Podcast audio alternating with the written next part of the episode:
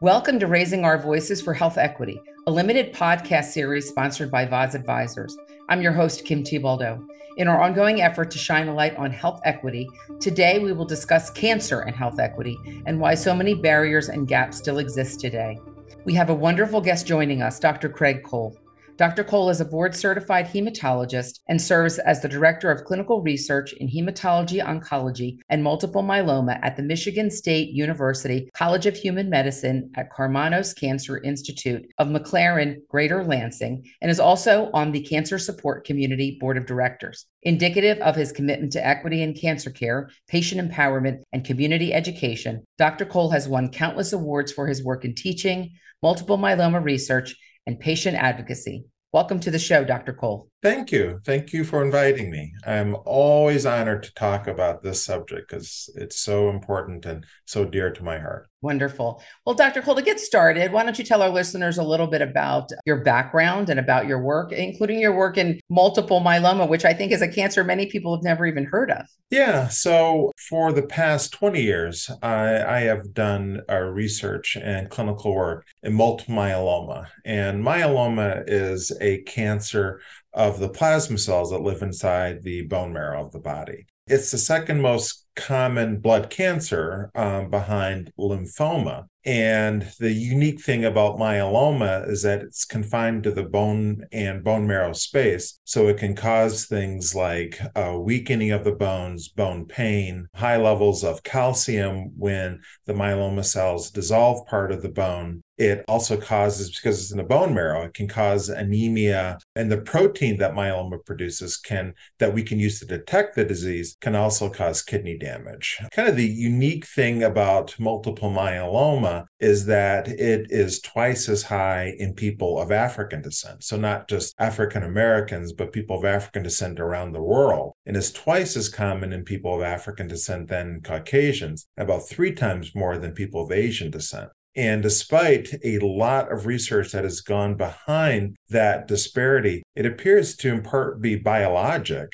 And really, we need to figure out why there's such a great disparity with myeloma, and of course, why we have disparities in general. So, on that uh, subject of disparities in health equity, Dr. Cole, there are so many statistics that show that people of color fare worse in many areas when facing a cancer diagnosis. For example, I read in a Kaiser Family Foundation report that people of color receive later stage cancer diagnoses for some cancers compared to their white counterparts. To what do we attribute this? You know, I think that what we definitely know is that there are, you know, cancer health disparities and a lot of those differences that we looked at in cancer, that there are significant differences in incidence and prevalence and mortality differences in financial burden of cancer, uh, screening rates, and stage of diagnosis. And also, it's important to note that there are cancer disparities um, that can be seen when some groups improve with a cancer more than other groups.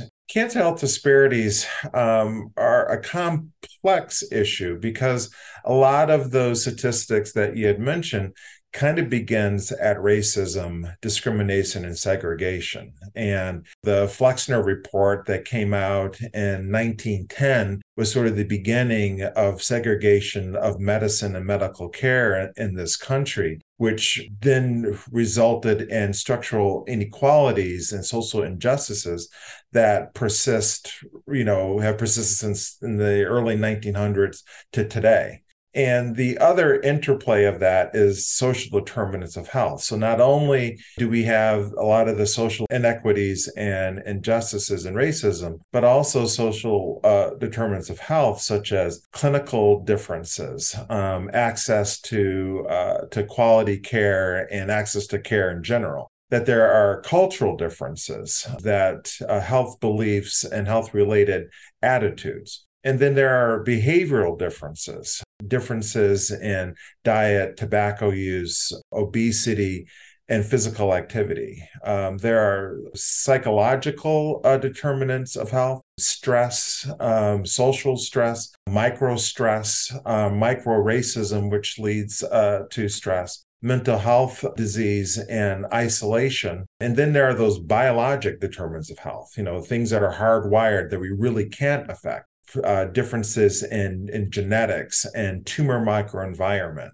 And then there are environmental uh, social determinants of health air quality, um, water quality, adequate housing, transportation, transportation to clinics, a transportation to screening tests, and then socioeconomic and inadequacies. You know, and that would include not only income and employment, but also education and, and health literacy. And all those things, the social determinants of health, the structural inadequacies, racism, all lead to cancer disparities which um, leads to differences, obvious differences in health outcomes. You know, there are certain groups in the United States that experience cancer disparities and more likely to face these obstacles. And if and really if we can find ways to to alleviate some of those and change and and mold medical care so it can be more inclusive, we could hopefully get rid of some of those inadequacies. It's a great foundation for our discussion, Dr. Cole. Um, I also read that the overall rate of cancer screening is lower among certain communities of color. Do we attribute that to some of the things that you've described as well, to access to education, to social determinants of health, and the barriers that you've described? Yeah, you know, um, people that a lot of those uh, social determinants of health you know really play in when it comes to cancer screening um, you know people with low incomes low health literacy people have to travel long distances uh, to screening sites. Um, you know, people who lack health insurance, uh, transportation to medical facilities. You know, sometimes if you have two jobs, it's it's difficult to get paid medical leave in order to to undergo, you know, let's say a, a colonoscopy. There, and when you have those stressors, bearing down on you is it, it's much more difficult to have the recommended cancer screening uh, test um, and and to be treated according to you know the guidelines. I mean the guidelines that we have for screening tests are wonderful in a utopian society, but can be much more difficult um, when you have multiple stressors that can impede that. And and if you don't have you know reliable access to healthcare if you you know don't have you know reliable insurance or being able to to take leave in order to do these screening tests is harder to to get screened and then you're more likely to be diagnosed with late stage cancer. And and and then it would even you know those same same stressors that made it difficult to get screening will then make it difficult to get uh, treated. And of course the treatment would be much easier if the if a disease could be diagnosed at an earlier stage. And so those you know social determinants and those things really play and really amplify when you're talking about cancer screening. Got it. Very helpful. Dr cole i want to pivot to the topic of clinical trials. I know it's a topic about which you are very uh, very passionate. Um, we also know the same same statistic, statistic, relatively low rates of people of color enrolling in clinical trials. And I know in our country there is a tragic history there, especially among the Black community. Um, can you give our listeners some of that background yeah. and any sense of what communities are doing to try to overcome that mistrust today? Yeah, it, this is a, a, really interesting time in our history because the things that happened in the past 20 years have really come to the forefront and the education of those things. So I was just thinking about this how my grandmother was a LPN and very early you know in my life we were we were told uh, she told us about some of the atrocities and injustices that happened to to black people and people of ethnicity especially when it came to research in the early 1800s and 1900s that black people were dug up and their bodies were used for medical autopsies by medical students, um, and which you know would be a small headline in a newspaper back in the 1900s. But you know the the idea of people digging up black people and then having their bodies disappear, where you had to have guards and people watching over uh, cemeteries.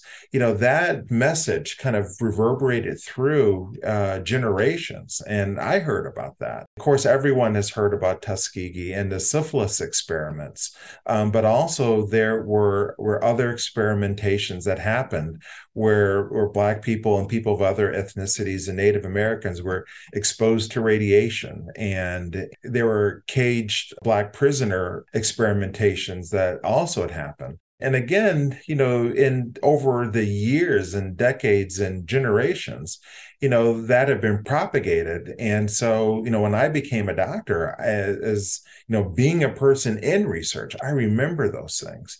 And the good thing is, is that even with that dark history, every time that a researcher, every time that a clinical researcher wants to engage in research, they have to take a number of tests in order to do clinical trials. And at the forefront of that testing is a clear understanding of what happened today in order to have barriers, in order to keep us from ever doing that again which is is so important i think for everyone to know that every five years i have to take a test um, a series of tests to be a clinical investigator and those tests the the all of the things that happened in the past are given over and over again and talked about so that we understand what happened so they'll never happen again. And the safeguards that are now through the fda and through our local investigational review boards keep those things from happening again. And now that message of increased safety is again to um, uh, permeate through the community. And so now the message that my daughters get is that yes, these terrible things happened in the past, but here are all the safeguards for for the present. Talk a little bit more about what are communities doing to increase diversity in trials. How are you talking to patients uh, yourself about trials? I, I imagine uh, it might give a patient comfort to see a, a, an oncologist of color talking about trials, and it may help to bridge that gap a little bit. What what things are you seeing happening in the community? I think you know one big thing is is really really pushing about how diversity in clinical trials are important that this isn't something that we can that as communities of color that we can just let someone else do. Or and, and that have been a, a, a, prevalent sort of message is that well someone else can be involved in those clinical trials. And the one thing that we're finding out especially as we become uh, more savvy and more precise and more targeted in the treatments that we use for cancer that now race ethnicity matters and that and that you know black people white people and latinx people aren't just you know cookie cutters of each other but there are significant biologic differences. And now we need to know are these therapies that we give to people these therapies that are are are incredibly important incredibly beneficial are they beneficial for everyone? So, for instance, in multiple myeloma trials, when we realized that only 5% of Black people were involved in these myeloma trials and 95 and some of the myeloma trials. In fact on average it was only 5 uh, or 4.5% of african american or uh, of people of african descent were involved in clinical trials for multiple myeloma where again you know double the incidence uh, um, in black people but so few are being involved in clinical trials. How can i trust that these new drugs would actually work for my black patients? The only way that we can be assured of that is for black people and people of ethnicity to to be involved. And then we can be assured because even even today just at our most recent meeting there was important information that some of these new drugs that are fantastic don't have equal responses and have different side effects that we need to to be aware of. So that when i talk to one of my uh, my Caucasian patients, I say, well, these are the side effects that can happen to you And then when I talk to one of my black patients, there are different set of side effects that can happen that need to be aware of. And so increasing diversity in clinical trials improves the delivery of care for everybody. And more importantly, helps us find a cure for these cancers that we wouldn't otherwise find if we didn't have diverse populations. Because you can't cure cancer in one group and not the other. Cures for cancer have to be across the board. So I, I think that's a great point, really emphasizing the diversity in clinical trials matters, that it matters for the science and it matters for the effectiveness of the drug in all populations as it's being studied um, in trials. Dr. Cole, I, I know that um, there are many reasons that that that patients are uh, hesitant to participate in trials. Some of it is that history um, that we've talked about. Certainly, I know sometimes patients think they might get a placebo um, in a clinical trial, which is, of course, not the case. They might think they're going to be treated like a guinea pig in a trial. So maybe we could just take a minute or two to talk about some of those myths and misconceptions and how you address some of that with your patients. You're right there on the front line, and we'd love to, to learn about how you're talking to folks. Yes, that is, as I love that because one of my hobbies is dispelling uh, myths of clinical trials. And and you hit upon some of the most important ones that you know we've done a research that has shown that a lot of those things that you mentioned are primary reasons why people of color aren't involved in clinical trials one is fear of randomization, that though that if you're on a clinical trial, that you'll be randomized to a, a placebo. And that's not that's not true. Um, that really when randomized trials are put up two things against each other. So one is the best available care for that particular cancer. So one arm is the best available uh, cancer treatment. The second arm is the best available cancer treatment plus something else. And in order to get to a what we call a phase three or randomized trial, that extra drug, that extra therapy, that extra procedure has proved itself in prior trials to show its safety and how well it works. And if you're going up against the current standard of care, you've already won some battles. So if you're randomized to either the best available therapy or the best available therapy plus something else, it's a win-win. You're, you're going to get the best care or you're going to get the best care plus something else. If the something else wins, then you have a new standard of care that everybody can enjoy. If it was just the same as the best standard of care, then we continue the standard of care, but you don't lose no matter which arm you're on. The second is, of course, the placebo. And and again, in cancer medicine, it'd be rarely, if ever, give any placebo. The only time a placebo is given is if the standard of care is observation, or that the standard of care is that we don't do anything at all. Um, in cancer medicine, that's not very common these days. But and so the likelihood of running a placebo is very, very low because again, you'll get either the best standard, the, the current standard of care, or the current standard of care plus something else. When it comes to guinea pig, because um, I've heard that, and I actually heard my mom say that once about being on a clinical trial. Oh, my head swiveled so quick. And the thing is, is that in the past, in the past, that was true. So in the past, you know, where did where did we really was experimentation, you know, part of medicine? Like, you know, in the mid in the 50s and 60s, that that's true. In today's world, are people guinea pigs? No. In order to, there are multiple tests that a new drug has to go through before it even sees a human being. And a lot of those tests are done in the laboratory. And really, the amount of vetting that a drug gets as it approaches a clinical trial is extreme. It goes through a number of safety checks, scientific checks. These days, computers and artificial intelligence helps us figure out are these drugs safe and do they will they work well? We do extensive pharmacokinetics.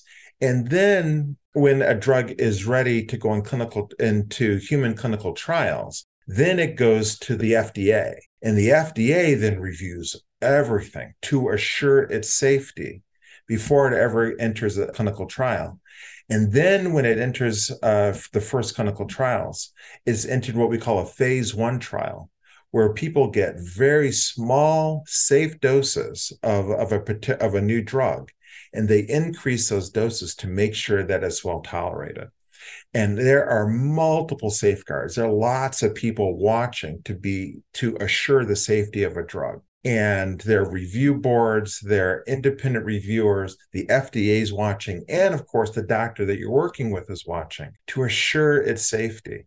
And so, never, never in the history of that I have ever been involved in medicine are clinical trials safer than they are now because of the safeguards, the training that's required by everyone involved in clinical trials. And so if I was offered a clinical trial today, I would absolutely go on it because and I would have my family go on it, knowing all those safeguards that are currently in place. It's great, great advice. And thank you for helping us dispel some of those myths. Um, as we close our conversation today, Dr. Cole, what advice do you have for listeners who want to be good partners with communities of color and help bridge some of these gaps in health equity. We know that the pharmaceutical companies, biotech companies, nonprofits, trade associations, everybody wants to step up and, and, and be a good partner in health equity, but sometimes they feel like they don't have the tools or the right advice to do that. Any tips that you have for folks who want to be a good partner in bridging those gaps? Yeah, that is that's such such an important question. Um, you know, one of one of the really important things that has already happened to bridge that gap is that the FDA um, in April of 2022, you know, asks that you know clinical trials that we put forth um, uh, today take into account and be very mindful of enrolling diverse populations in clinical trials.